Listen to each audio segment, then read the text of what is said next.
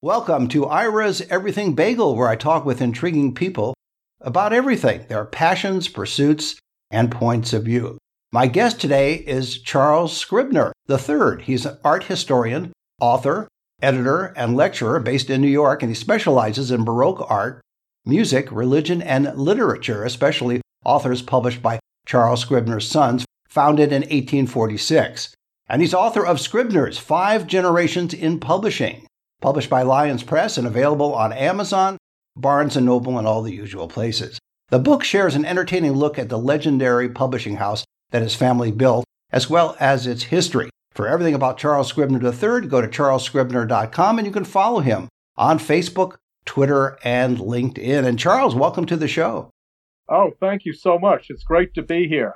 Well, this, um, yes. this is this is all technology is a little new to me because I tell people I'm a boomer, not a zoomer. But, um, but, but I'll get used to it. You'll be fine. I had this image of you just writing with a with a quill, but that you know that just may be my take on it, just because of the family history. But I guess the, the logical question and the obvious question, and I usually don't like to ask obvious questions, but I will in this case, is why did you decide to write the book? I listen. I love obvious questions. My father used to say to me, uh, "Forgive me for being obvious, but the I find the obvious is these days often overlooked." and that's a one, that's a wonderful question. And the short answer is that uh, my good friend and the per, and personal editor on the last, well, counting this one, the last four books, Michelle Rapkin, told me I should write it uh, before going to Florida last winter uh, for exile, winter exile in Florida. But I, wa- I was going to do a, uh, a walking tour of Rome with Caravaggio and Bernini to follow up a, the recent book that she'd edited on religious art and music called Sacred Muse. And uh, she said, Well, Charlie, that's a nice idea. She said, But the book you really should write is the book about your family publishing history because if you don't write it, those stories are going to disappear. And um, so she gave me the marching orders, and I went down there. And I just had a my wife and a puppy to take care of. I didn't play. I didn't play golf. I didn't play bridge. So what was I going to do all day? And I don't like to sit in the sun. So I wrote seven pages a day for 30 days in a row in one manic month and that's why the book is 210 pages. now, the second obvious question, which you'll like, how do you research this? Is it family archives, a combination of family archives, public information, public library, people that may tell you stories that were around during certain periods of time?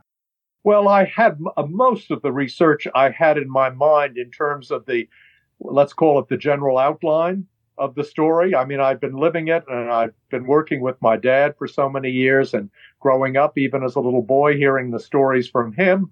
And then he, um, he did an oral history that was published as a memoir called In the Company of Writers. And in conjunction, uh, when he died in uh, 1995, I, it was the, the 150th anniversary of the publishing house in 96.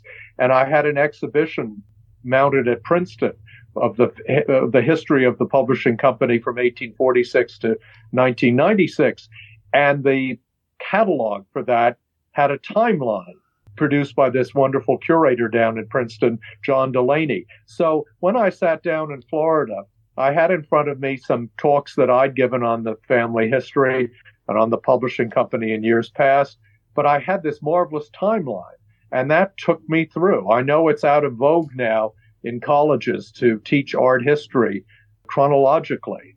The, uh, but but that's the way I was trained. Go start at the beginning and go, you know, work up to the present. And but the, to finish your question, I couldn't have written this book in so short a time had it not been for Google.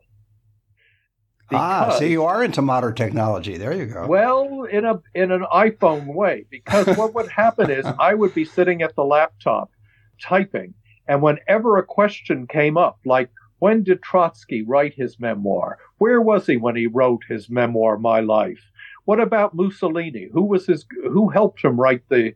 Uh, I'm ta- I'm picking terrible examples from history, but or or Churchill um, his multi-volume history of World War One. I. I wanted sort of background information that was not in my head.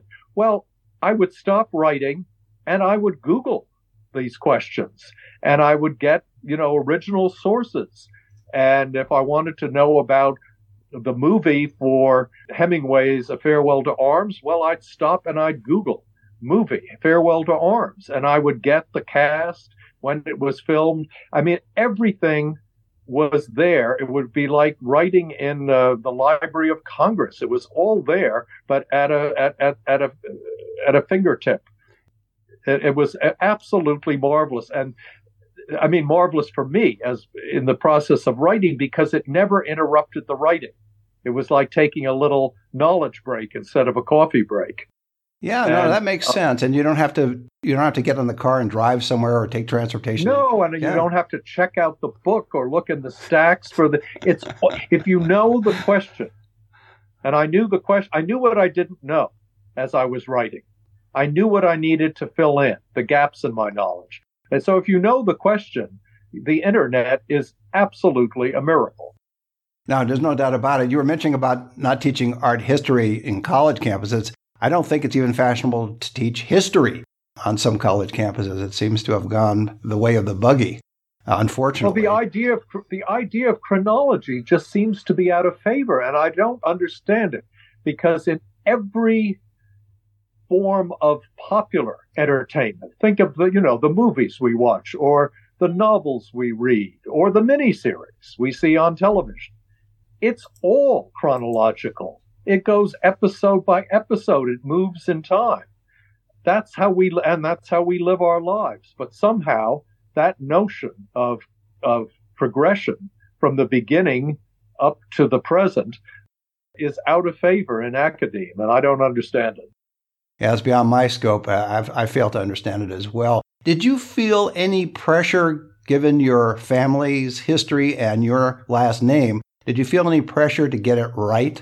To get it exact, to get it to a point where it positively and realistically, rather negatively, realistically reflected the history of the, the publishing company? Yes, I really did. I mean, I've, I've, uh, you know, we're living in the, we're living in an age of hype and factoids and mixture of fiction and, and, and, and fact from, you know, everything in every area of our lives. And I just felt I, I the book is selective. I mean, if if I'd given myself a year, I'm competing today with Barbra Streisand. Well, her book she wrote over years, and her book comes in at close to a thousand pages. Well, I didn't give myself a year; I gave myself a month, and I'm I'm really in a way pleased that I did because it is selective. I'm not covering every author we published, or you know every editor who worked for the firm. It's got Max Perkins, of course, some of the the famous lights, but it's not it's not a comprehensive history. It's more of a family historical memoir. And but I wanted the facts to be correct, and I would take time out. And at the end of the day, I would send sections to retired editors or people I'd worked with in the business. And I would write, I'd send them a section. I'd say, Did I get this right? Is this your recollection too?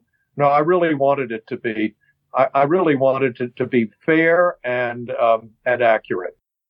I like the way you were you were your own fact checker by sending it to retired editors and others to make sure that the recollection was correct and the facts were correct.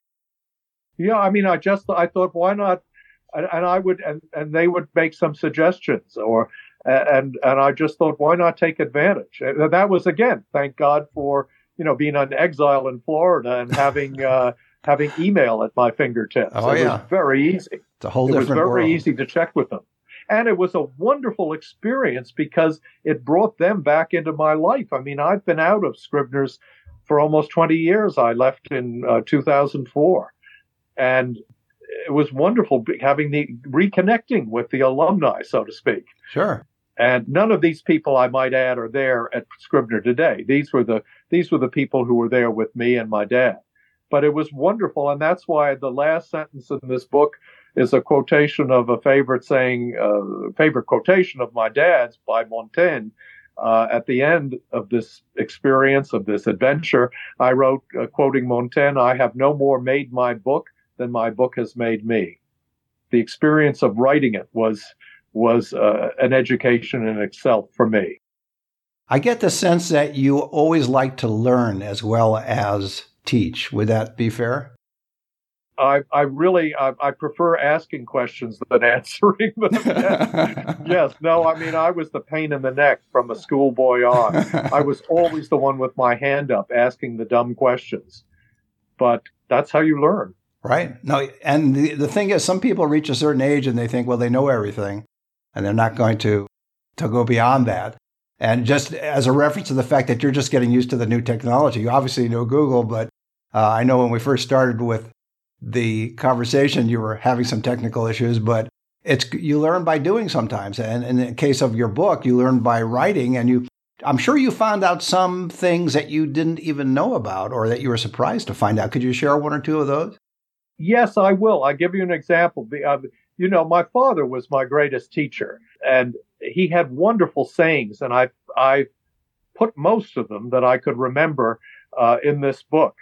For example, he had no use for people who began the day quoting the obituary page of the paper. His comment would be if they if somebody said, "Oh, Charlie, did you see who died in the Times today?"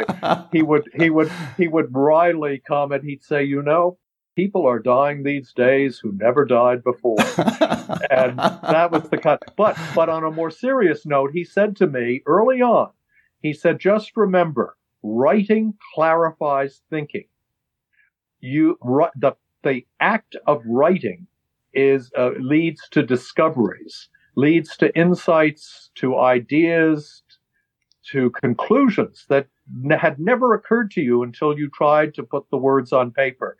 And um, I'll give you an example. One of the sections of the, the, book that's particularly meaningful to me because it involved my father's relationship with our most famous author, Ernest Hemingway, was Hemingway uh, giving my father at his apartment in New York, at Hemingway's apartment on 62nd Street, and this would have been in 1960, I think, um, or maybe early 1961. He gave my dad a copy of his handwritten last will. And he said, now take good care of, take this to your office and uh, lock it in a safe or a filing cabinet and don't lose it. And I guess he was thinking of Hadley, his first wife, losing his manuscripts on the train in Paris or at the train station. And my father said to him, said, uh, if I lose this, I'll shoot myself. And Hemingway replied, that wouldn't do me any good. anyway, I, uh, so I told the story about how Hemingway came in the next day with the excuse that he needed to look up something in the valise he'd given my father with the will. And my father knew darn well that this was, he just wanted to make sure my dad hadn't lost his will. Okay, so mm-hmm. he found it.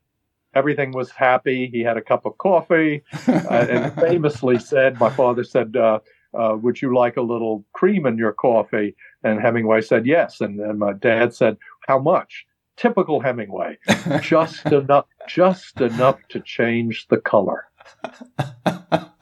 even even the prescription for pouring the cream into the coffee cup had a sort of poetic uh, aspect to it for Hemingway. Well, anyway, oh yeah, literary I, so flair. I told this story in the as I was writing it. It then dawned on me at the end. My father had never commented to me or to anyone to my knowledge, the obvious conclusion or the obvious point, not point, but the obvious conclusion that we can draw from this story, that I drew from the story, he had never uh, uh, mentioned to me, and it only occurred to me in, in writing it. And the, that was Hemingway entrusted his will, his handwritten will, not to his lawyer, not to some official confidant, but to his young publisher. I yeah. mean, that must be a first in publishing history. I would think so. There's by the way, yeah. when his when he died, not long thereafter, his lawyer was shocked to learn that from my dad that my dad had the will. The lawyer was not pleased. I bet. and, and he said to my dad, he said, "I'll be there right away, Charlie. We may, uh, I don't, we may have to destroy it." Well, that set a little bell off in my dad's mind, and he thought, I'm not about to commit a felony. Um, and so he called his lawyer, who was the great Horace Manges at Weil Gotshal Manges, and he said, This scene of the two of them each holding one as they were reading the will, each holding a corner of the paper. And then finally, Hemingway's lawyer breathed a sigh of relief and said, Oh, he's left everything to Mary. Everything's fine. Um, but but the point, I guess what I'm saying is there were revelations to me about our history, about the importance of writers, about certain incidents that I had known or thought I had known about that I didn't really understand uh, until I put it down on paper.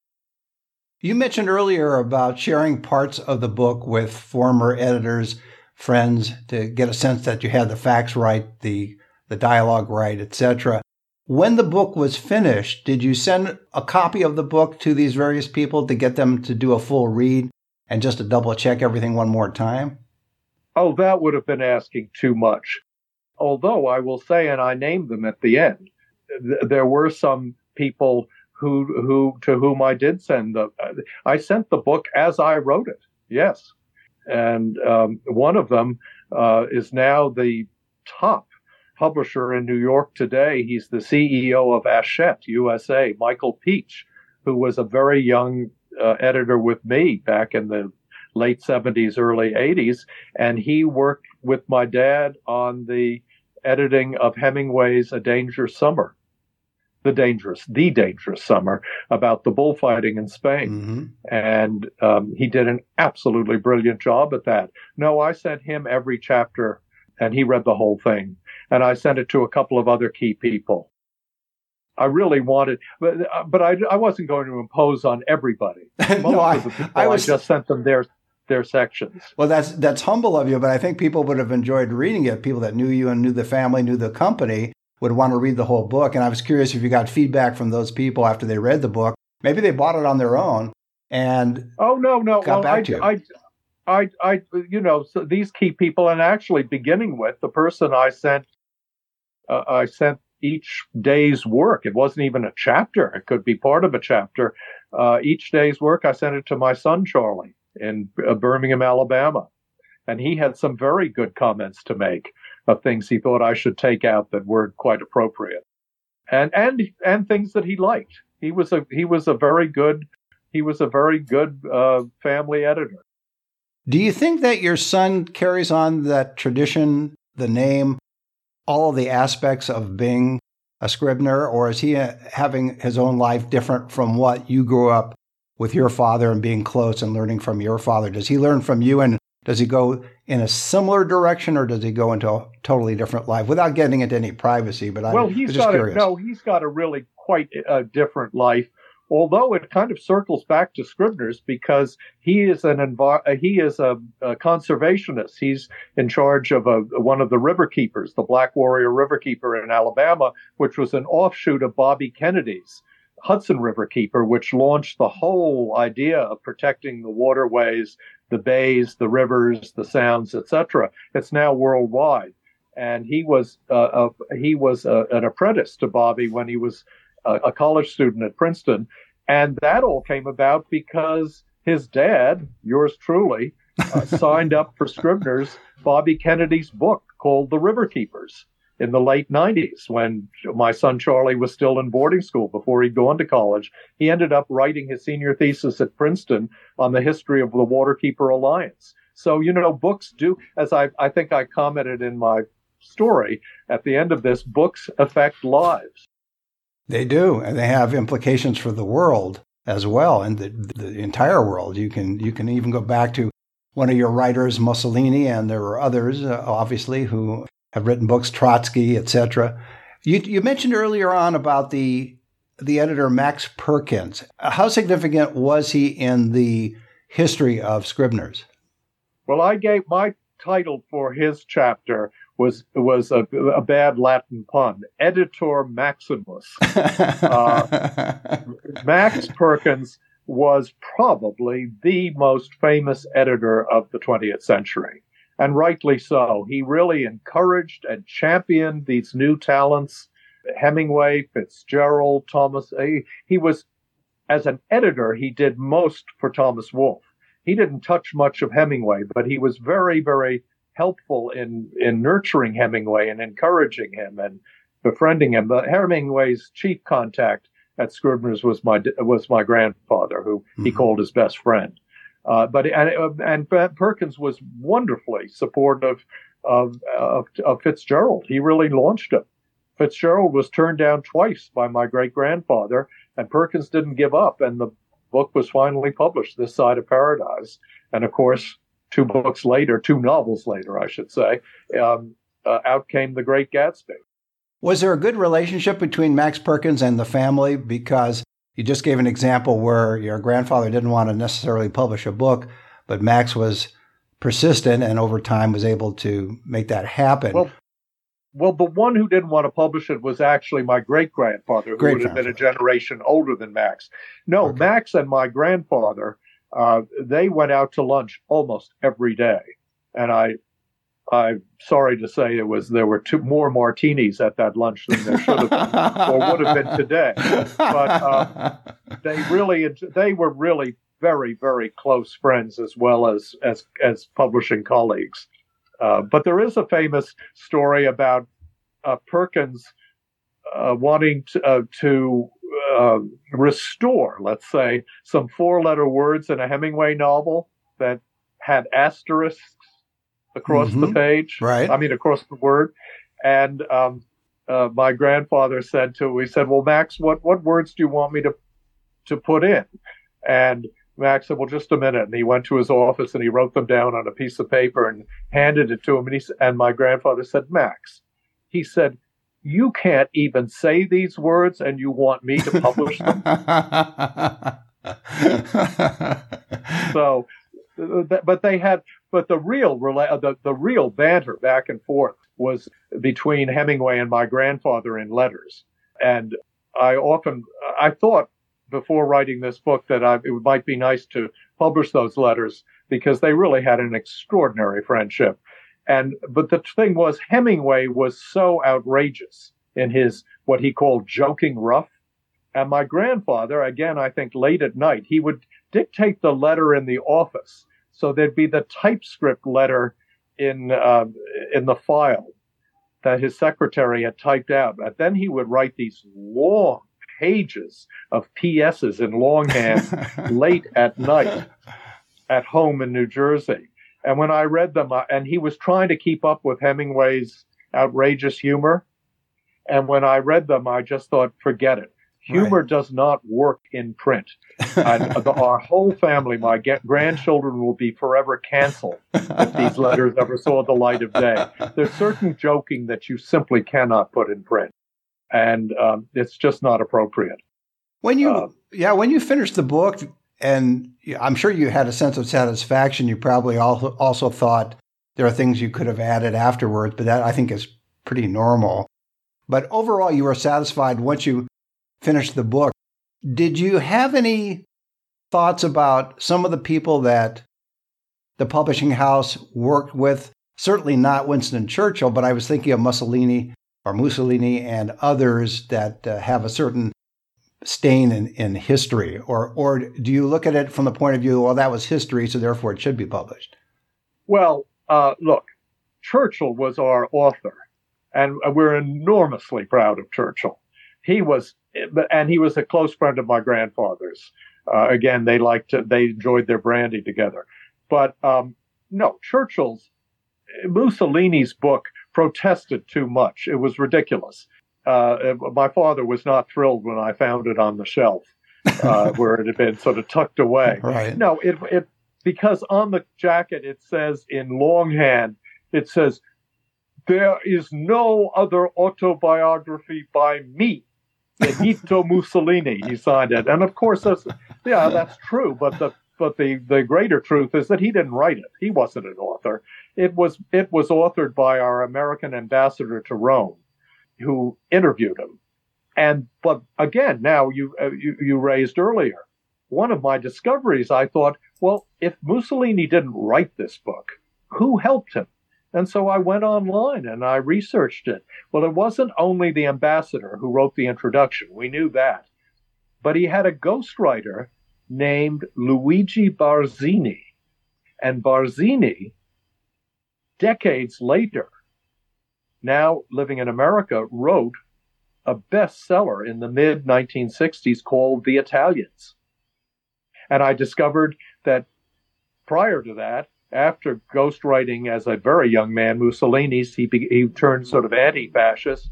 He was under house arrest during the war and was liberated by the American GIs. It was really quite a wonderful story that uh, uh, Mussolini's ghostwriter was liberated by our GIs and, and then later wrote a bestseller in the 1960s.